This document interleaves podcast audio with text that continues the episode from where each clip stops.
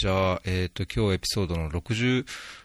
になります。え2回目のご出演ですね。えーカンボジアから佐々木さんです。おはようございます。はい、おはようございます。よろしくお願いします。お願いします。今日、今日は二日酔いじゃないですか？今日はね。大丈夫なんですよ。前回ね、ちょっとあの、あまりにあの、言葉が少なくてね、なんかあの、すごく暗い感じだったので、自分で後で聞いてきて、今日は、これはいけないと思って、今日はね、ちょっと朝からね、あの、ハイテンションを心がけてるんですもともと朝はちょっとハイテンションになり、ならない方なので、え、頑張ります。はい。すいません。苦手なのに。ありがとうございます。はい。えっ、と、カンボジア、今何時ですか？今、えね8時ですよ、朝。あ、8時。はい。うん。えすいませんね。お休み、お休みの日に。あの土曜日も毎日毎週朝6時には起きてますから大丈夫です。おお。はい。いつも6時なんですか？そうです。いつも？平日もいつも6時ですね。で、うん。8時から出勤なので、あ出勤というか時間なので、うんうん。今までに職場に着くように行くからどうしても6時う。ん。通勤は歩きとかですか？もうねあの周りの人からみんな笑われるんですけど、あのうん。歩いて5分10分ぐらいで行ける距離なんですけど、うん。レンタカーを借りて毎日車で通ってます。ええそれ、5分10分なのに？そうなんです。無駄なんか、危険ってわけじゃなくて？うんちょっと危険だなと最初思ったんですよ。あの道を渡らないといけないんですね。あーそうんうんのがね、えっと、信号機がないところで渡らなきゃいけなかったから、ちょっとこれ毎日続けてたらいつか事故るなっていう気がしてて、それであのレンタカーを借りることにしたんですけど、で今はね、信号機がついたんですよ。だからうん。それそこで渡ろうと思えば渡れないこともないんですけど相変わらずあのカンボジアの人たち信号機のなんか存在価値がよく分かってない人たちで あ赤だろうが青だろうがみんななんかあの車がこう自分の前の車が行ったら自分も行くみたいな感じなんで、えーあのやっぱり危険だなと思って相変わらず車通勤です。あそそうなんですね。え、レンタカーは運転手なしで、いえいえ。自分で運転いえあの付きでねカンボジアはね自分で運転できないのであのきあ、そうなんですか？き規則規則というか、まあ、そういうあのき取り決めになってるみたいでうーん。専門家はですね、えうん。えっと、なので運転手付きです、あ、そうなんですね。ええ。うーん。このね運転手さんっていうかこのレンタカー借りること自体ね私本当にあのお金の無駄だなってすごく思ってはいるんですけど、まあ、ええかというと朝朝5分10分乗ってでゆ夕方また5分10分乗ってほとんど途中使わないんですね、あ、そっかそっか、1日借り上げなんですね。あそう。お一回ねお昼休みに一回家に帰るので、まあ、に2往復はしてるんですけどうんほ。とんど毎日2往復の時間だけなんで合計してうんうん。20分とか30分ぐらいなんですようんそれなのに月に5 500ドルぐらい払っててでも500ドルってあのこちらのレンタカーのあの標準からするとすごく安いんですよあ、あそうなんですね。そう大体600、600、700、まあ、高いいい車だったら800とかねそのぐらい取る運転手さんもいるので、まあ、会会社があるので、まあ、運転手さんと直接契約してて500ドルだから、まあ、あの安いのは安いんですけど乗ってる時間があまりに短くてでし週末土曜日に2時間ぐらい買い物に行くぐらいでしか使わないのでうん。それで月に500は高いなといろいろあの思うこともあったんですけどこの1年間。え考えてみたら、まあ、この運転手さんの子供2人が学校に行くお金を援助してるようなもんだと思って、えなるほど。ね。そうそういうふうなあの発想発想の切り替えで、えっと車を使い続けてますね。うん。まあ、それで安全も買うみたいなそうなんですね。ところもあればね。ええ。じゃあ固定、運運転手はずっと固定なんですかそうなんです。あの運転手さんドライバーさんとその車のオーナーさん一緒なんですよ、うんうん。ええ固定です、なるほど。はい、いや、アンマアンマンはもう運転手が高いんで、あの、運転手だけじゃなくて、ええお手伝いさんとかも単価がすごい高いんで、うんもう、あんまり雇えないですね。やっぱ中、中堅ぐらいの国になってくると。そうですよね。人件費ってやっぱりね、上がっていきますからね。うん。はい。そうですか。どう、どうですか、最近は。最近はですね、やっぱりこのプロジェクトの仕事、1年経ったぐらいなんですけれども、うん、結構忙しくてですね、あのえっと、地方出張先、このあの月曜日から、えっと、木曜日まで地方に出張行ってて、うん、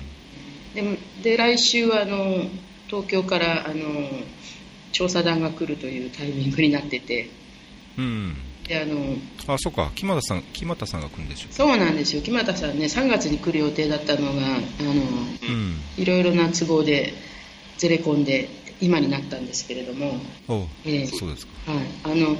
えっともともとプロジェクトの作りがちょっとあの、えっと、特殊で、えっと、1年目の活動は決まってたんですね、うん、で2年目以降の活動はその1年目に作る制作に合わせてあの2年目以降の活動をあの2年1年時が終わる時点で検討するっていうこと。で、はいはいはい、なので今そのタイミングでうん。あのじゃあその計画作り作りというか。そうですね合意編成ですね、うん、あのね、企画自体はあの、まあ、大体こんなもんだよねっていうのが、まあ、前からあったのをまあ、その制作の内容に合わせてちょっとあのしたんですけど、うん、でそれの合意を取りに来るというか、まあ、あの合意がすぐに取れるとは思えないんですけどちょっといろいろ協議をした上でですねあの合意につながればいいなと思ってます。なるほど、ね、あの日本側の今のこのちょっとあれですけど JICA のあの財財政的な問題がいろいろやはりプロジェクトにも大きく影響しているので、うん、あのカウンターパート側としてはやあのその作った政策その1年目に政策作ってますけどその政策政策っていうほどの政策ではなくてあのプランなんですけどあのその活動プランに合わせて、えー、JICA のプロジェクトがそれをあの一緒にやってくれるっていう期待を持ってたんですね。うん、でその予算的にもそのその JICA のプロジェクトでなんとかなるだろうというあの期待を持ってたところをなんか大きく裏切られる形になってしまっててカウンターパートは。うん、私としてはあのできる限り手伝ってあげたいんだけれどもあのお金がないからお金がかかるところは手伝えません。お金がかからないところで一生懸命手伝いますっていうことで、うん、でまあ、あのカウンターパート側もあのその長期専門家がいてくれるということは非常にありがたいと。いろいろな相談もできるしアドバイスももらえるしということで、はいはいはい、そこに価値を置くから大丈夫だと。活動経費がなくても政府側でなんとかできる範囲のことをやると言ってくれたので、うん、うん、でも本当は出してほしいんだみたいなところが何回も最後にはつくんですけど。うんそんなところであの活動今、えーと、計画の練り直し中ですね。今週今週というか来週にはなんとかなると思いますけど、苦しいところですね。そうなんですよ。でねあの本来この、えっと、羽坂駅なのでちょっと活動を止めてればよかったんですけど、うん、あの何ですか去年1年間の活動ってほとんどやってるんですよ。で2年目の活動にすでに取り掛かってるんですね。本当はまだ合意が取れてないんだけど。でその活動の中で地方出張をやっててで、えっと、今週行ったのとで来来週というか月曜日からは調査団が来るんで行かないんですけどその次6月の1週目2週目にもまた地方出張が入ってるんですよ。それぞれ別の週なんですけど。うん、なのでね体力的にちょっとねしんどくなってくるっていうかね。それがあの多分きついなとは思ってるんですけど。まあまあそれもあのプロジェクトやってるからこそあのそういう地方出張とか行かせてもらえるわけなので。うん、でしかもその3つの週にあの毎週1週ずつ行く週のあのカウンターパートのメンバーが違うんですよ、うん、なのでまあいろんな人といろんなところに行って調査をやるのもいいなというこれも自分の楽しみでもあるので頑張ろうと思ってるんですけど土日ぐったりですよね。なんかこうそうですね。リフレッシュして気分転換できるようなねそうなんですね、まあ、あれがないと。あのスカッシュやるぐらいなんですけどあの運動、うん、えー、そのぐらいですね。あでも今日実はあのお昼ご飯の時間にあのタンザニアで知り合った人たちと一緒にご飯会をやるんですよ、えー、うん、あのドドドマって首都首都がドドマですけど、うん、ドドマで活動してたメンバーなんですけどええあの3人ですけどねその家族と一緒に。ええ。それドドマでいつ頃のやつですか？えっ、とね2011年ぐらいですかね。おおえっとねその時はあの専門専門員の方が入ってプロジェクトになったやつですか？ゆくゆくその。あれは私が入ってたプロジェクトのとは別のプロジェクトでお隣の同じえっと同じカウンターパート機関だったんですけど、うんうん、別のプロジェクトで。で私の方はあの研修、えーと、地方行政の研修所のだったんですよ、うん、で、うん、もう一つのプロジェクトはあの参加型計画策定の手法を広めていってえー、実際にその地方地方で、えー、参加型計画をややらせるというかねあのやれるようになするっていうようなプロジェクトで別のプロジェクトだったんですけど、うん、えっと、2011年の時に私はその、えっと、研修所のプロジェクトの方に行っててでその時協力隊員で行ってた女性が今カンボジアに来ててですね。でそその同時期に協力隊員で別の町に行ってたんだけれども協力隊が終わった後に、えー、ジュニア専門員になって、えー、と海外で配配属されたところがその O&OD プロジェクトであの参加型計画策定のプロジェクトのコーディネーターで行ってた人なんです、でそのコーディネーターで行ってた人は今私のプロジェクトのコーディネーターで来てくれてるんですねなるほど、うん、なので、まあ、あのいろいろあの狭い社会な狭い世界なんですけど、うん、つながりがあるので今日はパン変えようと思って朝から料理を作ってるんですけど。あなるほど、えー、いや11年ぐらいだったら僕もタンザニアいたので。あそうですか？うん。えっ、ー、と事務所に？うん。あの僕パートナーがあの保険プロジェクトで入ってて僕主婦でああそうですか。行ってたのでうん。11、12ですかね。11、12あじゃギリギリ重なってるかどうかぐらいですね。で私あの基本的にあの短期専門家の3ヶ月とか4ヶ月の、うん、で行ったり3回やってるんですね、うん、で、えっと、間、えっと、行ってない間もやっぱり 3, 3ヶ月とか空い空いてるので、はいはいはい、まあシャトルなんですけどね。ちょっと、うん、3ヶ月行っては3ヶ月日本3ヶ月行っては3ヶ月日本みたいな感じで、うん、まああの事務所近辺にもほとんど行ってなくてただひたすらドドマ生活でしたね。うん、うんなるほど、えーまあ、なんかちょっとカンボジアとは全然関係ない話が続いてますけど。はい。おなんか最近考えてることがあるっていうふうにおっしゃってましたけど。そうなんですよ。あの、まあ、ちょっといろいろ活動がねあの停滞する時期になるとそういうことを考えるんですけどあのよくね考えるんですけどなんで私はこの仕事をいまだにやってるのかなっていうね、うん、すごく思うんですよ。あのはじこの業界っていうかあのこの国際協力とか国際ああとその開発援助とかのあの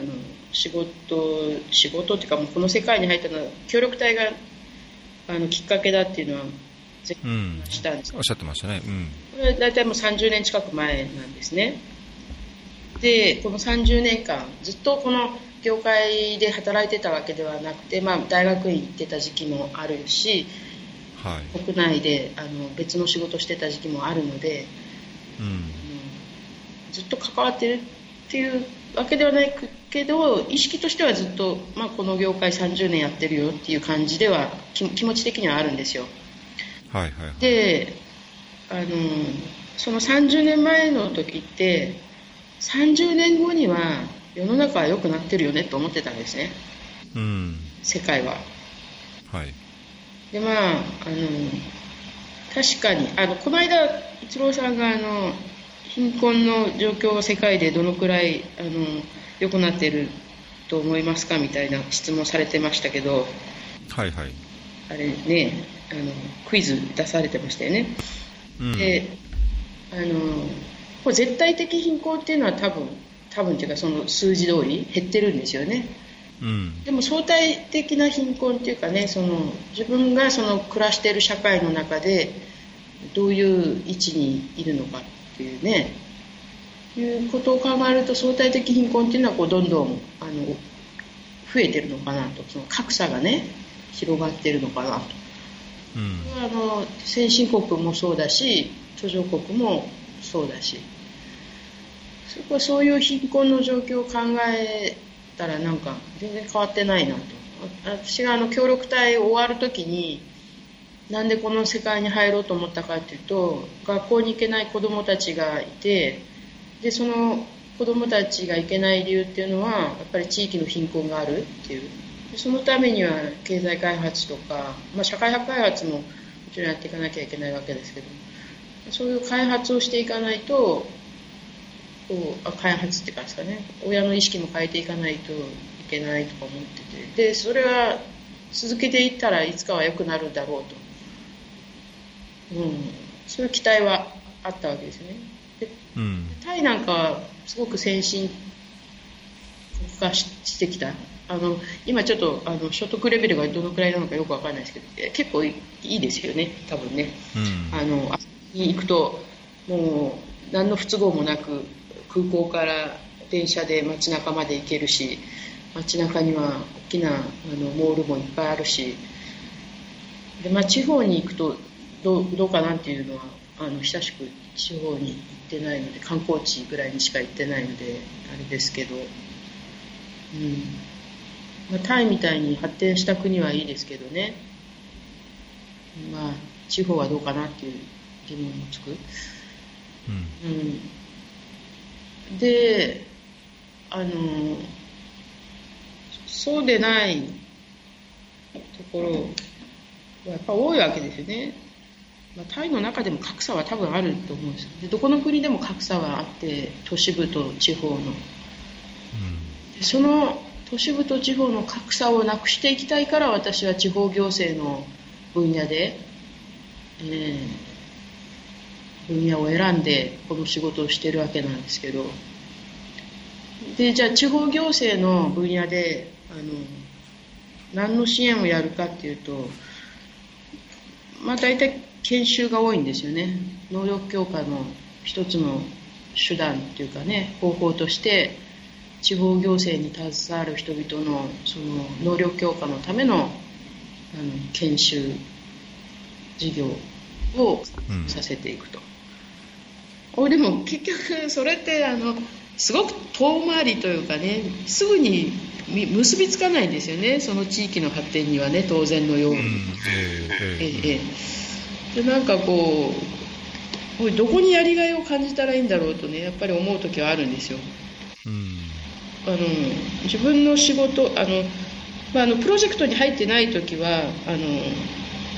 なんですかね案件形成のための調査とかねそういうことをあと基礎調査とかややるのでそういう時はまあ調査だけ調査の楽しみっていうのもあるんですよね。あの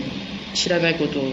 知れるようになるというかねいろんなところに行っていろんな人にインタビューしてあるいはなんか文献集めてそれを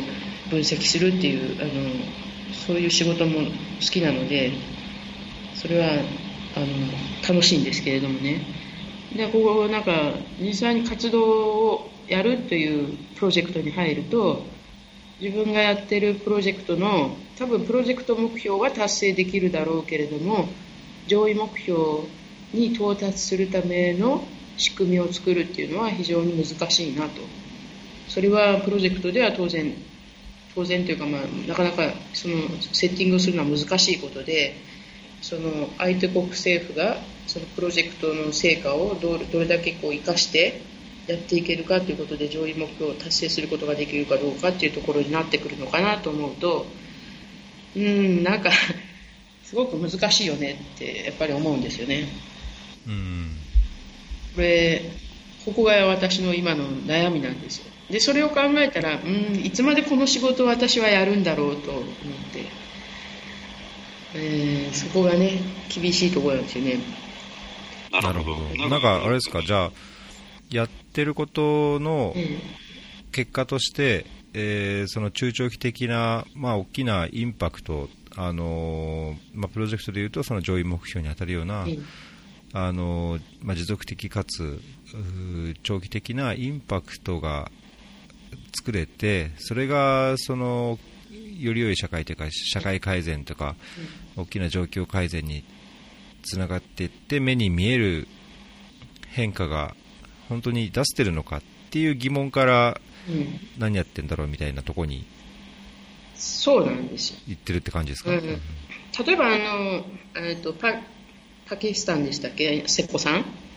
うん、瀬古さんのプロジェクトなんかはこうあの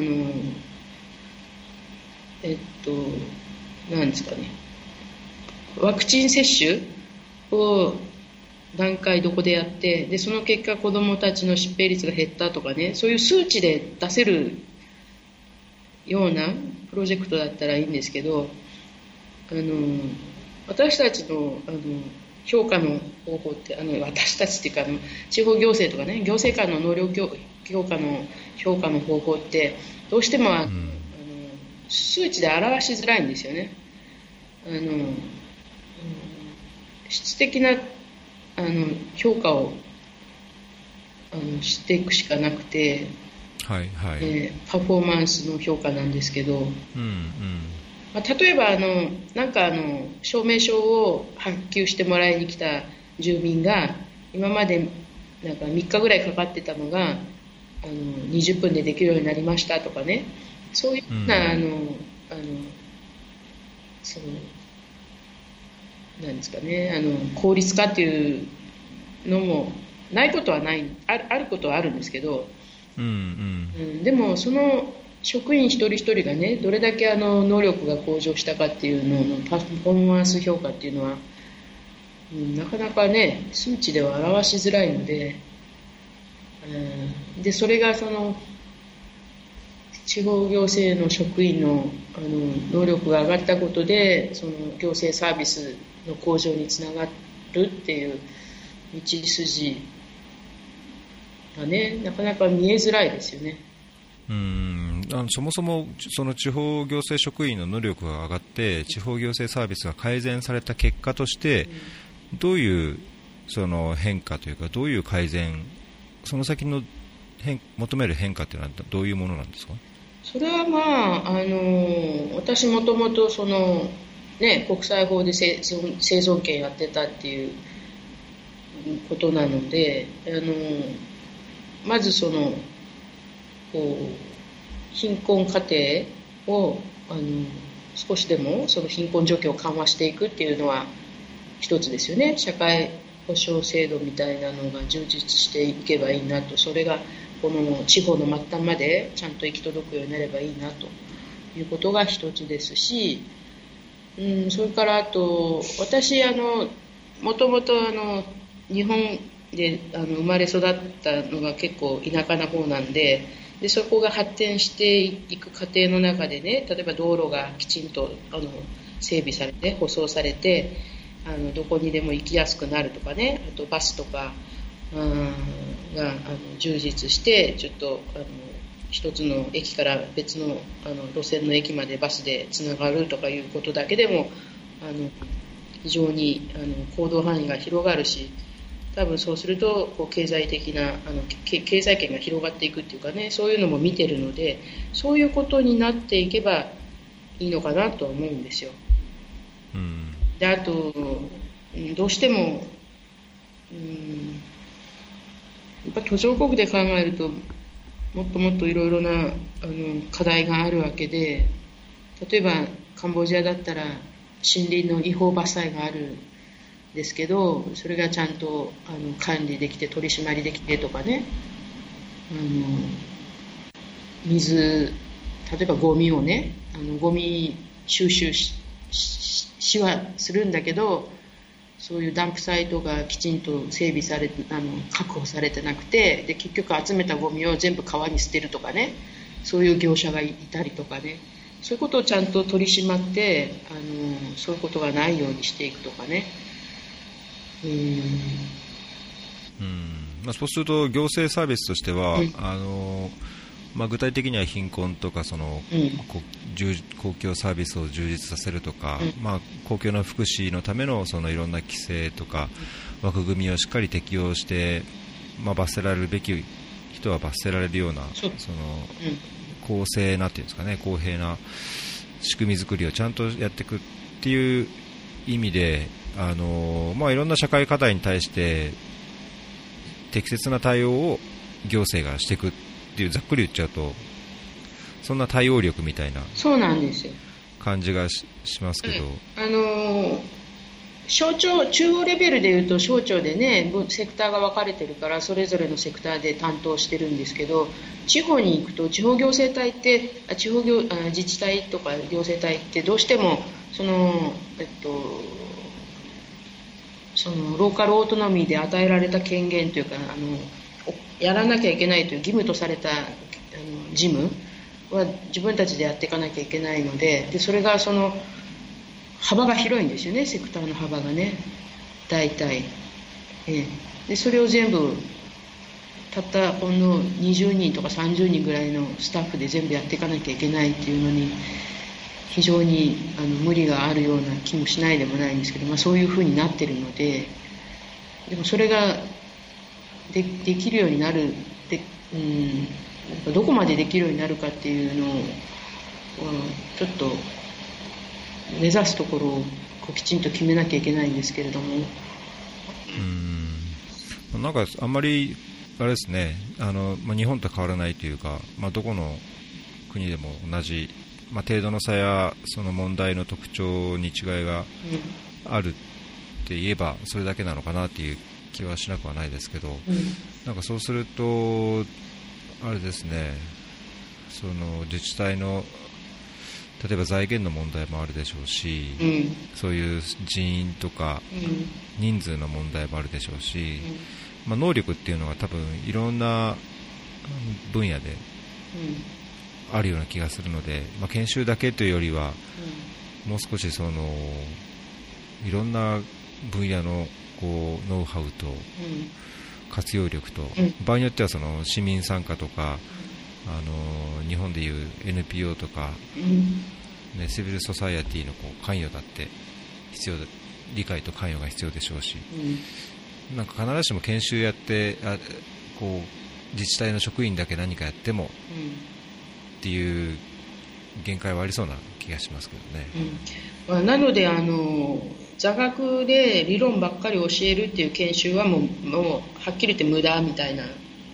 状況になってきているので、うん、どれだけ実務にあの実践的な研修にできるかっていうのが今の我々の課題なんですけどあのできるだけその現状に対処するような研修を作っていこうと思ってて、まあ、そのためにあの地方出張であの情報収集をしてした上で、うん、あのテキストを作作るっていうことにしてるんですけどあの、まあ、あの なんですかね一緒にあの調査に行くその今内務省っていうところにいるんですけどね内務省の研修局の人たちが直接のカウンターパートでで彼らはあまり地方のことを知らないような人が多くてですね。あのそれで一緒に調査に行って、まあ、いろいろなことを知ることになってでそれをその情報をもとにこれからあのテキストをあの改訂していくと。今まで使ってた、うん、あの理論ばっかりのテキストをどれだけ実務のそのケーススタディなんかを入れたあのテキストにできるかっていうところで今やってるんですけどなのでそのカウンターパートの能力は多分上がっついていくと思うんですね。うん、うん、であのある程度使えるテキストも作れるとは思うんですけどあのその地方の現状に即したテキストですね。でじゃあそれをあの研修を提供してで研修を受けた人たちが自分たちの職場でそのそういうのを参考にしながら自分たちの課題解決をしていくっていう、うん、非常に遠い道のりなような気もしないそそこを目指してるわけでこのプロジェクトは。うん。まあ、ちょっと誤解というかあの分かってないところあるかもしれないですけど、うん、その自治体地方の行政体っていったときに、例えば、あのまあ、僕も日本に帰って住民票あの短期でも入れるたびにあの住民票を入れて手続きするだけでも、まあ、3つか4つか5つぐらいのその課を回って回るじゃないですか、はい、住民票を入れて、で国民健康保険に入って、子供のための福あのその手当をやって、何やって、年金とこ行ってとかって、まあ、その自治体の中のサービスとか提供するものが、まあ、部署によって、分かれてるじゃないですか、で例えば今おっしゃったようにその貧困対策で、まあ、その貧困家庭とかに対してのその適切なあサービスをするとか、あのまあ、公共サービス、まあ、移動だけでなくてそういういろんな自治体が提供する諸々のサービスの効率化、まあ、経済開発につながるような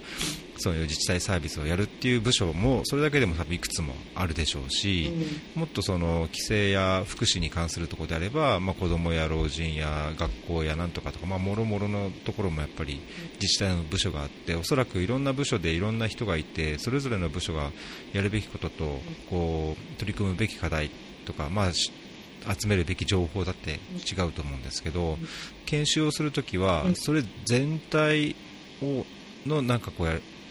ざくっとまとめてやるんですか？それともそういう問題や対象ややることが違ってもそれぞれの部署で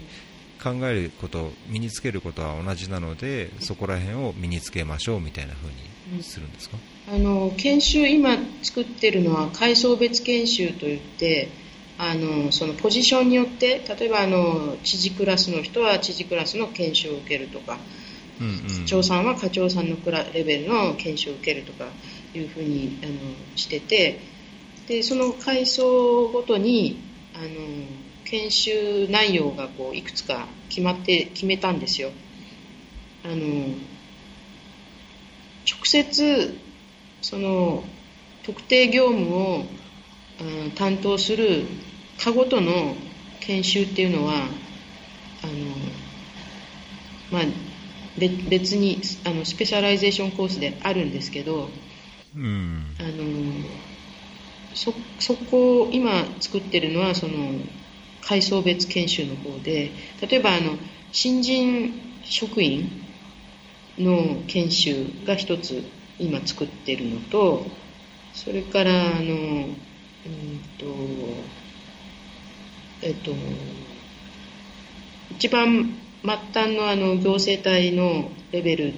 の行政のあの行政官ではないんですけど、まあ、スタッフの研修とそれからすごい上位のあのもうトップクラスのけあのレベルの人たちの研修と3つ今あの考えてるんですけどえー、っと下のクラスは例えば新人研修なんかはあの具体的な業務、うん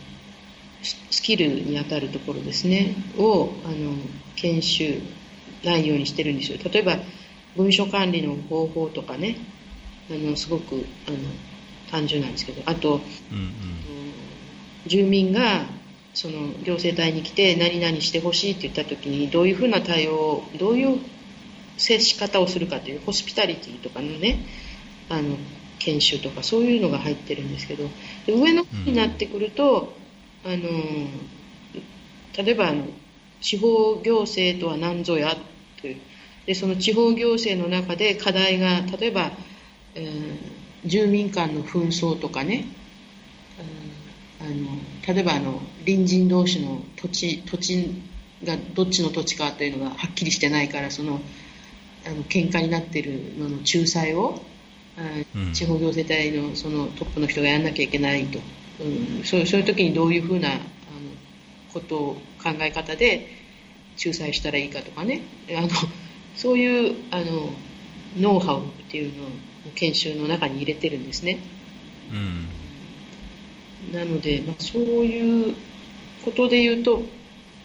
うんと実務の中で課題となるものに対応する研修内容にしてるんですよ。だから、幅広いといえば幅広いんですけど、一応、現実的に絞ってますね。うんなるほど。僕も今、伺ってて、思いつき、あ思いつきなんですけど、うん、なんか最近、自分で、まあ、ここ2週間、1、2週間はほとんど見れてないんですけど、ツイッターも見れてないんですけど、うん、ツイッターって研修にならないかなと思う。いうようなイメージがあって、研修というか、やっぱりその本当、いろんな意見ですね、うん、まあ本当180度、360度ぐるっと回っていっちゃうぐらいのいろんな意見があって、うん、でレベルもそのいや若い人からそのシニアの人までで立場が違う人が似たような問題についてこういろんな意見を言ったりとか、うん、まあ、その情報のソースとしても、あのー、なんかこうためになる情報からなんか怪しい情報のソースまでいろいろあって、うん、まあ、こう自分の中で考えるこういろんなきっかけとこう疑問とが湧いてくる、うん、で実際はどうなんだろうっていうこう調べるきっかけになったりとかもして、うん、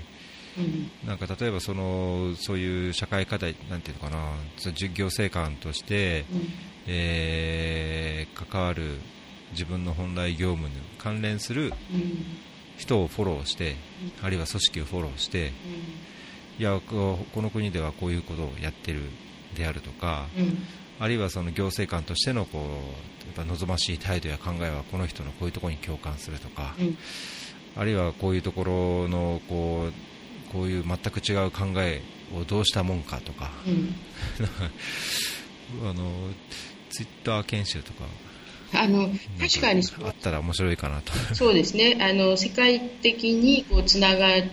れて他の国の現状とかあの知ることができてその中で自分も自分の状況を考えるという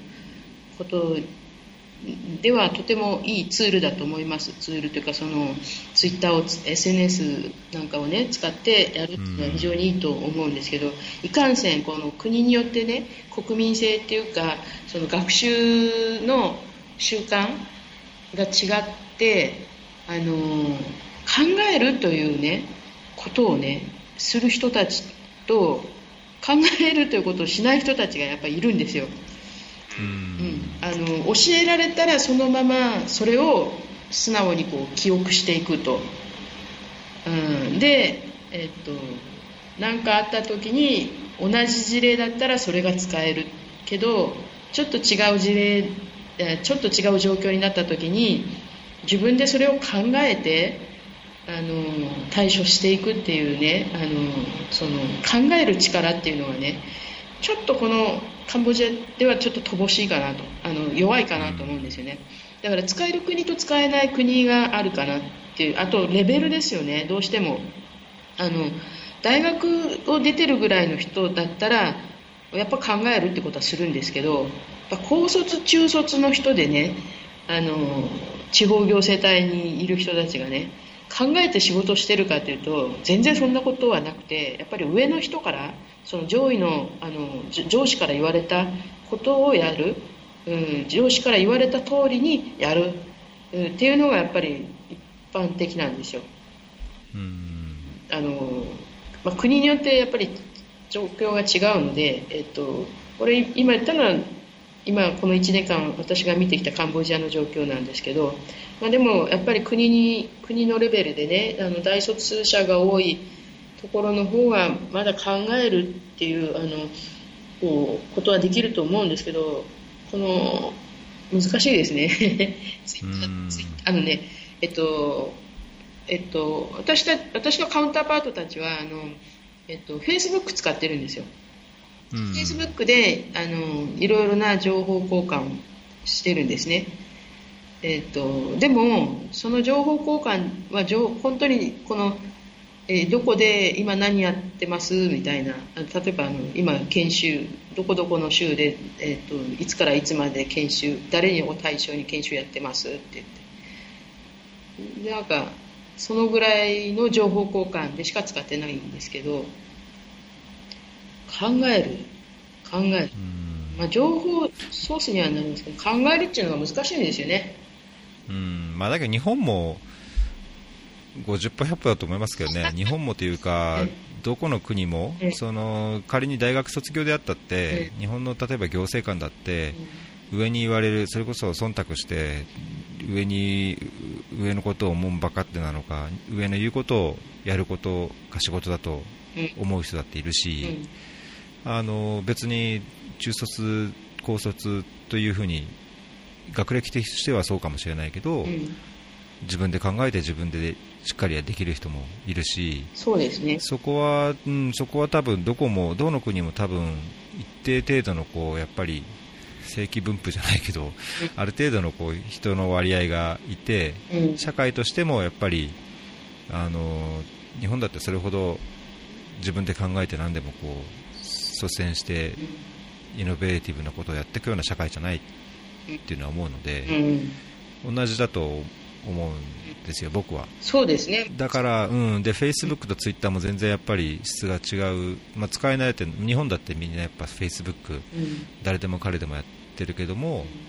Twitter でやっぱりその自分の発信をする人って、あのそこまで Facebook ほど周りに、まあ、僕の周りには少なくともいないし、うん、まあ、だから、あのおそらくどこも似たような状況はあるとは思うんですけどなんかそこら辺のこうなんていうのかなこう固定観念と言わないまでもこう印象の壁を突き破ってなんかこう新しいことを、まあ、失敗するかもしれないけどこう先に進まないと、まあ、同じことやっててもどこまで良くなるのかなっていうのは僕自身常々感じるところなので、うん、うん。なんかこうそういう常識と思われていることが実際常識じゃないというふうに思いたいのと、うん、うん、そういうコンフォートゾーンというか、まあ、慣れ親しんだってややり慣れたことを突き破って研修とかやり方あの、ね、インターベンションのやり方もなんかこういうガラッとこう既存の枠とかルールや今までの慣例をこうひっくり返すぐらいのことをやっちゃってもいいんじゃないかな、まあ、組織によっては難しいと思いますけど。そうですね、う。んうんうん、はいどうぞ今続き、えー、いやいやだから特に行政官とかって、うん、日本の行政官僕が知る限り見てても、うん、なんかこう きいクエスチョンマークが頭に出るような人も 実際いるし。そうですよ、本当にね。うん。で、いや、本当すごい、ね、そうじゃないですか、鏡、鏡のような人っていうのももちろんいるし、うん、それは市役所に行ったって、そのいろんな、あの、窓口を回ってる時に、すごいもう心地よく、ああ、本当ありがとうっていう気持ちになる時もあれば、なんだこいつみたいな時もあるし、それはやっぱりいろんな人がいると思うんですよね。まあ、ただそれを、うん、そういうのが多様性、そういう意味でも多様性はあるけども、あのまあ、どうにかよくしていこうよっていう共通認識と意識ですかね、それがやっぱり個人を超えて組織の中にこう根付いていくためには、やっぱりそういうもっとオープンで、あのルールや決まりや枠組みを作る以上にオープンでこうやっていくっていう方がなんか今の時代には、うん、即してんじゃないかなとなんとなく個人的には思うんですけど。いやそうそこそういうふうな社会になればいいと思うんですよ、みんながかちゃんと自分で考えて行動する、うん、できるようになればね、あのいいと思うんですけど、やっぱり国によって国によってではないのか、やっぱり日本もそういうところあるのかな。うん、あると思います、そこは絶対多分、いや、途上国だからとカンボジアだからっていうのは僕ちょっと、うんまあ、事実としてそういうところもあるかもしれないけど、うん、だけど、そこはもしかしたら、うんそう開発ワーカーでこういろいろ見てるとこう作っちゃう壁でもあるのかなっていう気はします、ね、じゃあどうやって対応したらいいんでしょうね、みんながちゃんと自分の頭で考えるようになるっていうのはね、私、この間もついついなんかあまりにカウンターパートが作ってきたあの出張計画がなんか あまりにいい加減だったから頭使って考えなさいって言っても私の頭をコンコンコンと自分の頭を叩きながら彼に言ったんですけどなんかねどうしたら考えてくれるんだろうと。人の話を鵜呑みにする言われた通りにやるしかやらない。どうしたらこれはこうあの積極的に自分でこうやろうあるいはあの考えようというふうになるんでしょうかね、そこはなんかそこはどうなんでしょうね、それはなんか僕も常々いやその子供と接しててもやっぱりどういうふうにそういう考える癖というか、えー、あのそういうのが身につくんだろうとかじゃあ実際自分考えてるかって言ったら自分だってそんなにいつだって考えてやってるわけじゃないし全く受け身でやるときもあるじゃないですか、うんうん、その内容によってとかその関わることによっては、うん、だからそこは多分それぞれの関心とか、あのー、やってきたノウハウとかとある程度関係して自分のやっぱり強みがあるところであればやっぱり自分の意見も言うかもしれないけど、うん、そうじゃないところはこう流せるままに巻かれるままにっていうのが あるとは思うんですよね。確かにねあの、あんまりこう、えっと、余計にこうアドバイスはしないようにはしてるんですけど、あの最初にこういろんなことをここれやりましょうって言ってこれこれこういうやり方でやるといいんですよみたいなあの今までの私の経験を彼らにこうあの伝えるっていうかね、まあついてみたいな形で、うんうん、あのやってるんですよで彼らがじゃあそそれを見習って、えっと、この国でややるやり方ああるいはその地方のあの特性に合わせてじゃあ例えばスケジュール組むときには、えー、ここではこれを聞く情報を集めるべきだみたいなのを考えてくれるわけなんですけどね。それがそのなんかこうパッと見てこれはおかしいだろうという時にはやっぱりどうしてもこうちょっとこう言いたくなるっていうね、うん、でい言ってじゃあ響くかっていうと意外にさらっと流されるっていう。なんかあら？ここの計画結局変えた割には全然なんか良くなってないよねみたいな。うん。このし自分の指導の仕方が悪いのかなっていう気もしますがでもあの手取り足取り全部教えるっていうのはやりたくないんですよね。どっち考えてほしいからこの考えるこういうふうな考え方をするといいよっていうのは教えるんだけどねでもね見てね私が30代20代30代の時にねどれだけその考える力があったかっていうとやっぱりあのそれなりにこの経験とかねしてきて考えるという習慣がついてるからできるようになったわけで20代30代の時に本当にできてたかというとそうではなくてやっぱり今一緒に働いてる若いカウンターパートの人たちと同じような感じで言われたこと言われた通りにやってるつもりなんだけどなんで違うのかなはてなみたいな。そういうふうな状況になるんだろうなとやっぱり自分も若い時はそうだったんだろうなと思うから、うん、うん、とにかくまあいろんな経験をしてほしいなと。カウンターパートに。うんそうですね、まあ、技術協力をする場合のその難しさっていうのはあると思いますけど、ままあ、普通のこう、まあ、心理学とかでも、その行動を起こす起こさない、まあ、考える考えないと似たようなところあると思いますけど、そういうのってやっぱ自分の課題として自分が捉えるかどうか、結局自分に関係ないことだと思ってる限りやっぱり考えないし行動も起こさないじゃないですか,、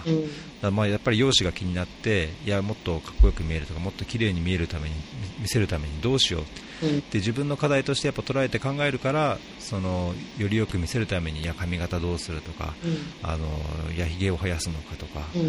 あの日焼け止めをやるのかとか、まあそうまあ、いろんなことを考えて実践するんだと思いますけど、うん、まあ、それはその自分の容姿に限らずやっぱり自分が生活する中でのこととか自分が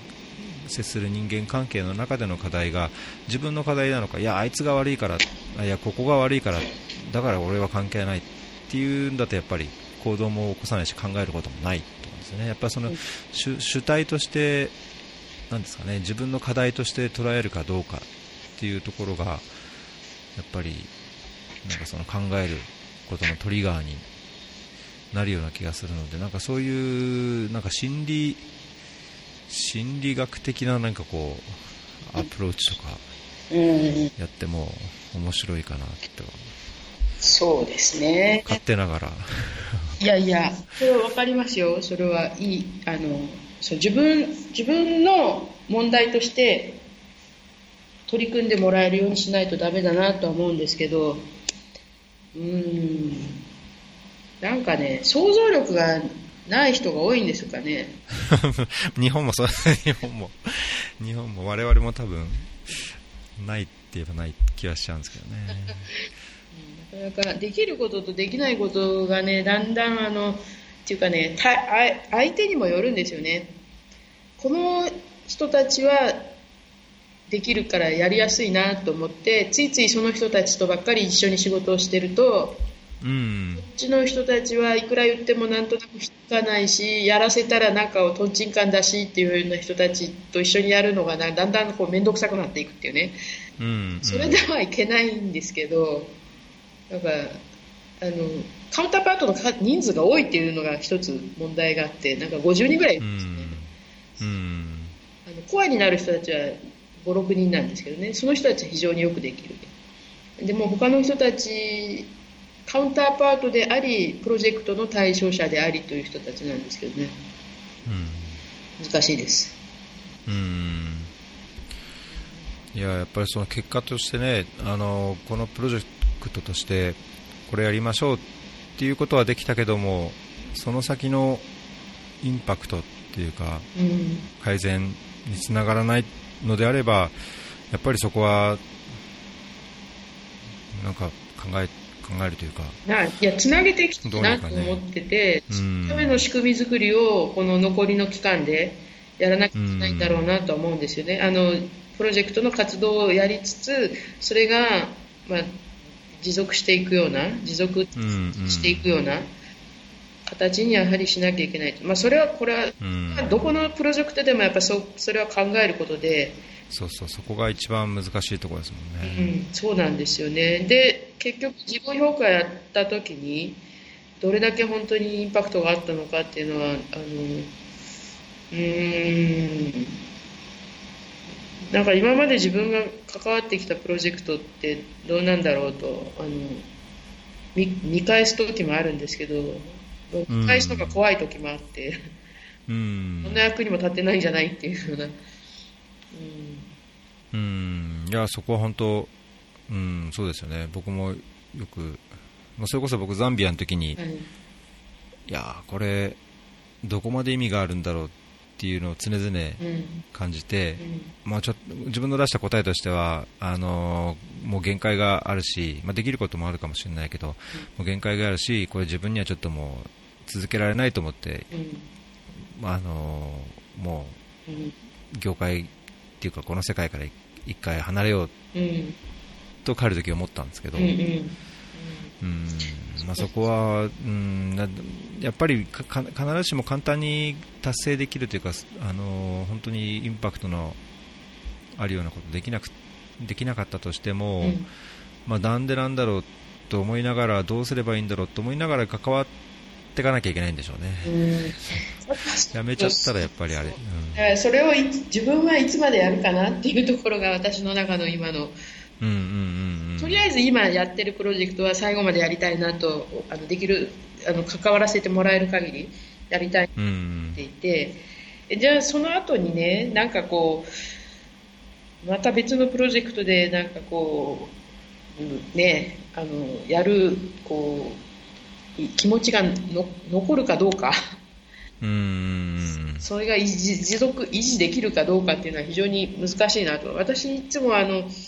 思うんですよ。あのテレビ見てて、N、あのアルジャジーラ見てたりとかねするともう、まあ、アルジャジーラって結構アフリカ中東のあのこうあのなんかあのストーリーが多いんですけどうん。ニュニュースだけじゃなくてねあのうんうん。取り上げる題材とかねそういうのを見るとねあのうーんどれだけ社国際社会でどれだけ支援してもねあの世界はあんまり変わらないどころか逆に一層格差とかがね出てきて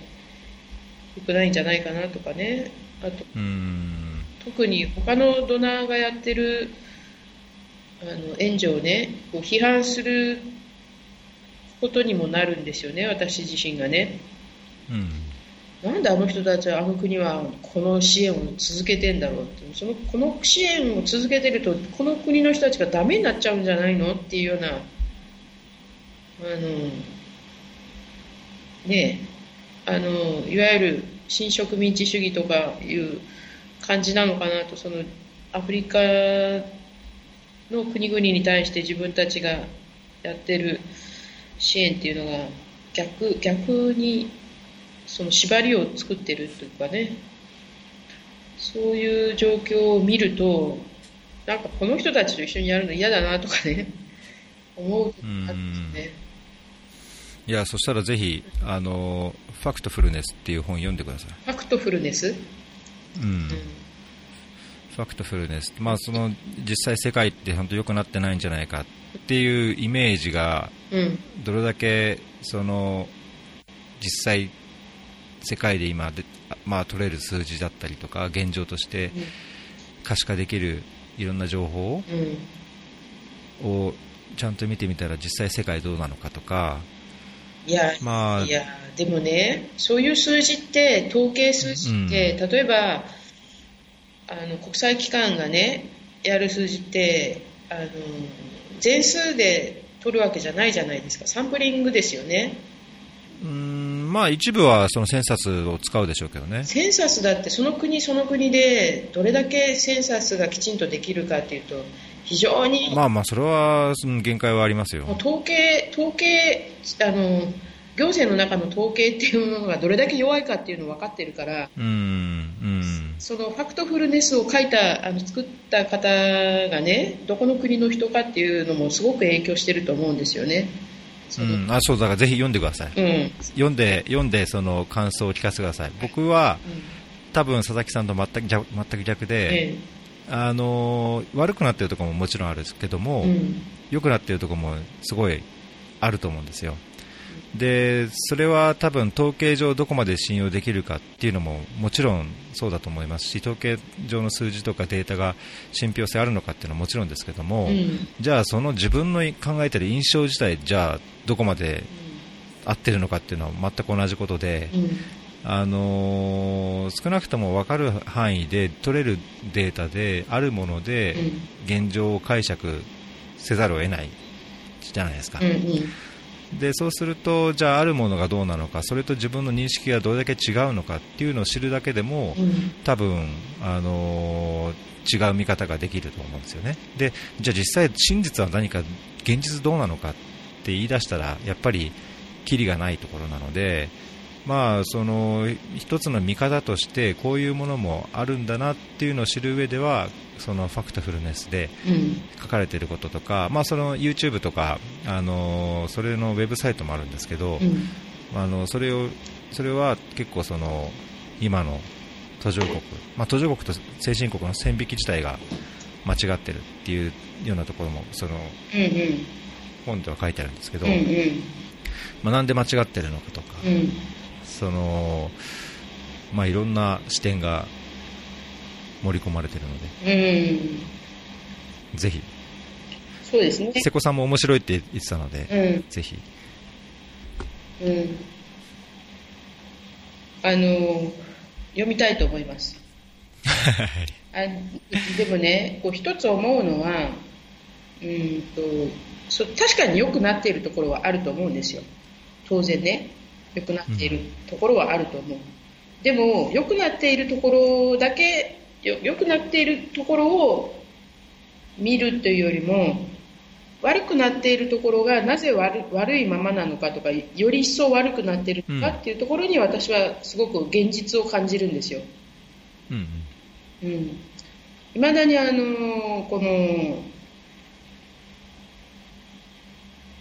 あの、地域紛争があって難民が生まれて、それからあと、女性に対してレイプがあって、とかね、あの、それがあの、減らないどころか、より一層そのそういうニュースを見る機会が多いわけですよね。うん。そこで絶望感をちょっと感じるんですよ。うん。あの、良くなってるところはいいんですよ。良くなってるところは。だからやってることが無駄ではないとは思う。うん。でもじゃあ悪くなっているところを作り出しているこの国際社会っていうのは一体あるいはこの作り出しているというよりもあの対応できない？あのことはどうしたらいいのかなとかね。うん。うん。なんかちょっと難しいですね。いや、まあ、わかります。あのーそれは多分、多くの人が、まあ、少なくとも、こういう業界に関わる人は、ある程度こう、ね、程度の差はあれ、みんな思ってることだと思いますし、うん。まあ、半分それを飯の種に種にしながらこうなんか罪悪感じゃないけどこう考えてる人もいっぱいいるでしょうし、そうなんですよ。結局こういう業界で仕事してると、そその、援助しなきゃいけない対象者がいるから、私たちの仕事が成り立っているっていう、そのところもね、なんか、えじゃじゃあえあのボランティアでやればいいのかとか NGO の方がいいのかとかいう話とはちょっと違うんですけど、うん。うん、なんなんて言うんでしょうねやっぱりこれあの一つの産業になってるなっていうこの仕組みっていうのがどうなのかなと思うんですよね、うん。うんいやまあそれは僕それはまあ SDG だってそういうなんか産業が作り出したニーズを作り出してるといえばそそうですし、うん。あの見方を変えれば多分そのいいことだってなんかこうわ悪いことのようにも見えなくはないと思うんですけど、うんまあ、とはいえそのじゃあ問題は何なのかっていうのを見る意味でそのファクトフルネスみたいな、まあ、これの本これだけに限らずいろんなその世界の見方とうん。そのどういう問題がどういうふうな分布というかうん。程度の差があって、うん。じゃあ改善のないところに対してどういう改善をするためのインターベンションをするべきなのかっていうのを、まあ、考える一つの視点うんとして、まあ、そのファクトフルネスはそういうところもし出してるんですね。で多分それだけじゃなくてそういう似たようなことを、うん。あの考え方としてやり方として示しているあの、まあ、プログラムであったりいろんなものはあると思うので、まあ、そういうそれぞれの良し悪しをやっぱりうん。考えるというか、まあ、その 行政官の考えるのと同じように我々は多分それを考え続けながらうんうん少しでも本当に効果が出るインターベンションをこうやっていく、まあ、それがやそれをやるために必要であればそ所所属するというかあのクライアントとなる組織にさえもこう改善を求めるとかアクションを起こしていくとか、うん。まあ、個人で情報を発信するとかっていうのをする必要があるのかなと。なるべく僕はそう自分に言い聞かせてますけど。ね、このモヤモヤ感をこういろいろなんかこうインプットばっかりあってモヤモヤ感をアウトプットしてみんなで考えるっていうのはいいと思うんですよね。私今、今思い出してみたんですけど、うん、あのその Factfulness ねあの YouTube で見ました。あ見ました？ TED うん。てうん。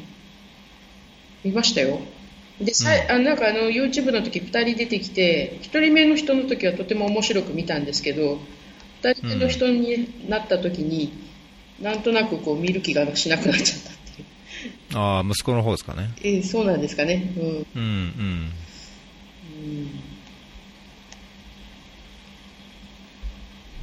うん。あれはあれであのスウェーデンの人でしたっけ？うんそうですスウェーデン。ね。うん、でいろんな国の人のあの回答回答はこういう回答だったよとかその会場の回答者の数とか出してたやつですよね。うんそうですそうです、うんうん、まあ、それ TED のやつですね、うん、うん、そうですね、まあ、あれはあれで面白かったけれども。まあ、あれで何がそのそれだけ認識が違うよというだけじゃなくて、うん、そのおっしゃったようにいいいいニュースってニュースにならないからニュース流さないから、うん、悪いニュースがニュース流されますというのは、まあ、結構誰でも知ってるし、うん、まあ、アメリカのそのニュースとか日本のニュースでもそういう恐怖を煽るようなことがうんぬんっていうのはもう何年も前から言われてるじゃないですか、それはそのいろんな社会の課題とかあの改善っていう点においても多分似たような傾向が実際はやっぱりあると思うんですよね。うん、でそうでなくて自分のその実際もっとその報道とかっていうところとは違って、えー、現実生活の中でどんだけあの違いがあるのかっていうのを、まあ、知る知らなきゃいけないなっていうのを分かるだけでも一つだしそういうフェイクニュースみたいなのもあるんだなっていうのを知るだけでも一つでしょうし、まあ、なんかもう少し世界の見方はこう自分なりにこうあんまり情弱になっちゃうとやっぱりどんどんどんどんどっちかに引っ張られちゃうのでなんかそうならないように、うん、注意した方がいいかなっていう。そうですね。そ,、うん、そういう一つのこう気づきにもなると思うんですけどね。確かにね。なんかだんだんだんだんこの業界にいると考え方がこうネガティブに本当はポジティブにやっていかなきゃいけないはずなのになんかだんだんネガティブになってきて、うん、うん、それはなんとなく自分でも反省しなきゃやっぱり良いところこう改善されたところっていうのはなかなかこう、うん、取り上げられないっていうかね。あのよかったね。で終わる話で。で悪くなっているところというのは対処しなきゃいけないよねっていう話になるので、うん、なかなか難しいですね。うん。いやなんか簡単にやっぱり良くないことも良くなる良くなるわけでないことも多いですからね。うん、うん、そうなんですよね。まあ、でもね、その援助疲れっていうところに来てるとしたらね私自身が個人的に、うん、そこはちょっともっと奮起しなきゃいけないのかなって。別にあのこの業界のこの行く末に悲観的に考える必要もないのかなとかね。無駄とか思う必要もないのかなと。何かしらあのや人の役に立っているというあの強い気持ちを持ってやった方がいいのかなっていうのも思いますね。うん、そうですね、まあ、まあ難しいですね、僕自身もよくわかんないですね。そういつがあるかとかね、やっぱついつい考えるんですよね。うん。うんまあ、いや考え、うん。いや一つ思ってたのはですね私が若い頃にこの業界に入って働き始めた時に50代のおばさんがね独身で一生懸命頑張っている途上国で頑張っているのを見るとねなんかすごく気の毒に感じてたんですよ。そうなんです、ね、そうあの失礼な話ね、うん、あの独身でこの業界にずっといて途上国を転々として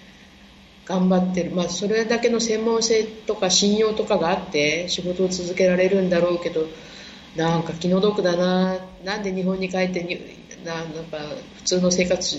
しなしてないんだろうこのおばさんはと思ってたのがまさに今自分がそうなんですよ。うん。だから若い人から見たらね、あのーこのおばさん何やってんだろうと思われるんだろうなとか、まあ、自分自身なんかこういやひ人の目を気にしてるわけじゃないけど、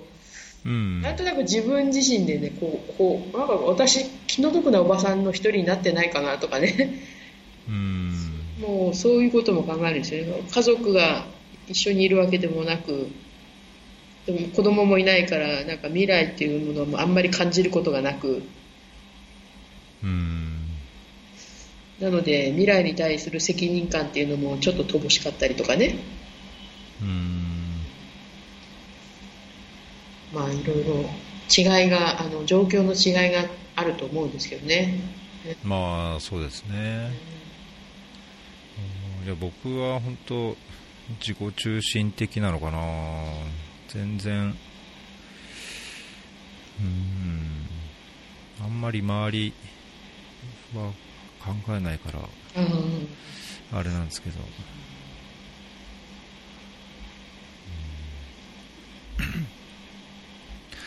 うん、うんまあだけどいろいろ考え考えないといけないとこだし考えさせられますね。お子さんいる限りはほらいつ日本で教教育化受けさせたいとかいや日本じゃなくていいとかいろいろきっと考えはあるんでしょうけど、うん。うん。そうですね。うんまあうん僕うんそうですね。まあそこは考えるんですけど僕はやっぱり僕うんまあそれがいいかどうかは実際迷うところというかいちょっと分かんないところですけど自分がやっぱりやりたいことやれること目指すことをまずやるのが第一かなうん。と思ってて、まあ、もちろんその中であ子供にとってこれでいいんじゃないかっていう折り合いをつけながらっうんていう範囲においてですけど、うん。うん。まあ、だからやっぱり自分が第一。でその中で、うん、家族を考える、まあ、その家族とそういう理解をちゃんとこう醸成していくというか共有して作り上げていくっていう努力は怠ってはいけないとは思うんですけどだから相手パートナーに対してもいや仕事がして出たい出たいなら出てほしいし、うん。まあ、だけど一緒になるべくいるっていうこうルールを持ってる限りはなるべくその一人で2、3年出ていかない。うん。じゃあそのためにどういうふうにしていこうかっていうな枠内で自分のこうやれることをやりたいことを、まあ、仕事としてもこうライフワークとしてもやっていこうと。うん。うーん。とは思ってますけどね、まあ、やっぱ自分が、うん、大事かな、まあまあ、それが介護とかそういうなってくるとまた違うんでしょうけど。うんうん、そうですね、うん、わ私もけこういう結果に結果っていうかこういう状況になっているっていうのは自分が大事自分のあの希望を優先してきたっていうことになるので、まあ、それは一緒かなとは思うんですよね。ただそのし縛りがない中でじゃあこれをどうするかっていうことで、まあ、でも今言われた介護っていうのはだんだん今母がかなり高齢になってきているので、まあ、アフリカよりはアジアの方があの働く場所としてはいいなとかねいううーん。思うようにはなってきてるのはそうなんですけど、うーんあ、でもこういうことを日々あの考えてるとだんだん暗くなっていくのであまりおーまあそうですね。うん。集中した方がいいかなっていうのは 仕事やってる限りは楽しいですから、そうですええ。ね、まあ、また考えざるを得ないことですからね、え考える、うん、はい、まあ、そうそう時間もーそうですね、いい頃合いなので、あれですね。えーっと、またなんか考えが深まって、え すいません。アイデア出てきたら、誰に対してこのあのあのあのエピソードがあの参考になるのかさっぱりわかりませんが。うーん、まあ僕そこ関対して関係ないって、関係ないって言っちゃい、ちょっと言葉悪いですけど、リスナーはそんなにうーん、どうだろうな、僕、はいいや、リスナーというか、僕の中では、こう、話してて、ええ。例えば僕もその、この話を聞いて、自分なりに、いや、こう思いますって、まあ、異論、異論反論もあれば、うん。自分ではこう考えてますって、やっぱその、対話というか会話があるわけじゃないですか。うん。僕の中ではそのリスナーに対して役に立つ情報だけを提供するんじゃなくて、うんうん。まあ、逆にそもしリスナーがそのここにいたらうん。話ができる内容だと思うっていう限りにおいては、うん。それは意味があることじゃないかと。うん。うんそういう意味では何を話してもいいんじゃないかと。あ確かにね、私、あの そうですね、あのこのフェアリー FM のあのいろんずっとエピソードをあの後からいろいろ聞く聞いてるんですけど、そのライブでは聞けないんですけど、後から聞いてて、あやっぱり考えますよね、いろいろね。ありがとうございます、あのためになる話もあれば、なんかすごくさ、うん、ああのためになるとかね、参考になる情報として、知識としてためになるものもあれば、すごく考え考える材料になるものもあるなとは思ってます。うん、と同じようにこういや違うよっていうのもやっぱあるべきだと思うんですよね。それはいや僕は私はちょっとそう思わないんだけどなんでだろうとか。だけどそれがやっぱりね社会っていうかに人の生きる世界なので、まあ、それをこう、まあ、始めたきっかけもその2人、3人で話したりとかその業界でこう日本海ってみんなで集まってあの開発の話するだけじゃなくて、もうそれもさらけ出してあの、まあ、批判もあれば批判も受けながらやっていったらなんかまたうん。違うことができるかなみたいな。うん。程度なので絶対これはこれで意味があるエピソードなんです。うんうんそうですね、ありがとうございます。はい。ぜひ、まあ、ちょっと次回、次回が、僕がいいつ次回をこう、セットアップできるかはいわからないんですけども、はい。そうですね。ぜひ、はい、またお願いします。う。はい。はい。えー今日は、えーエピソード66ですね、えーカンボジアから佐々木雅子さんでした。ありがとうございました。ありがとうございました。はい。またお願いします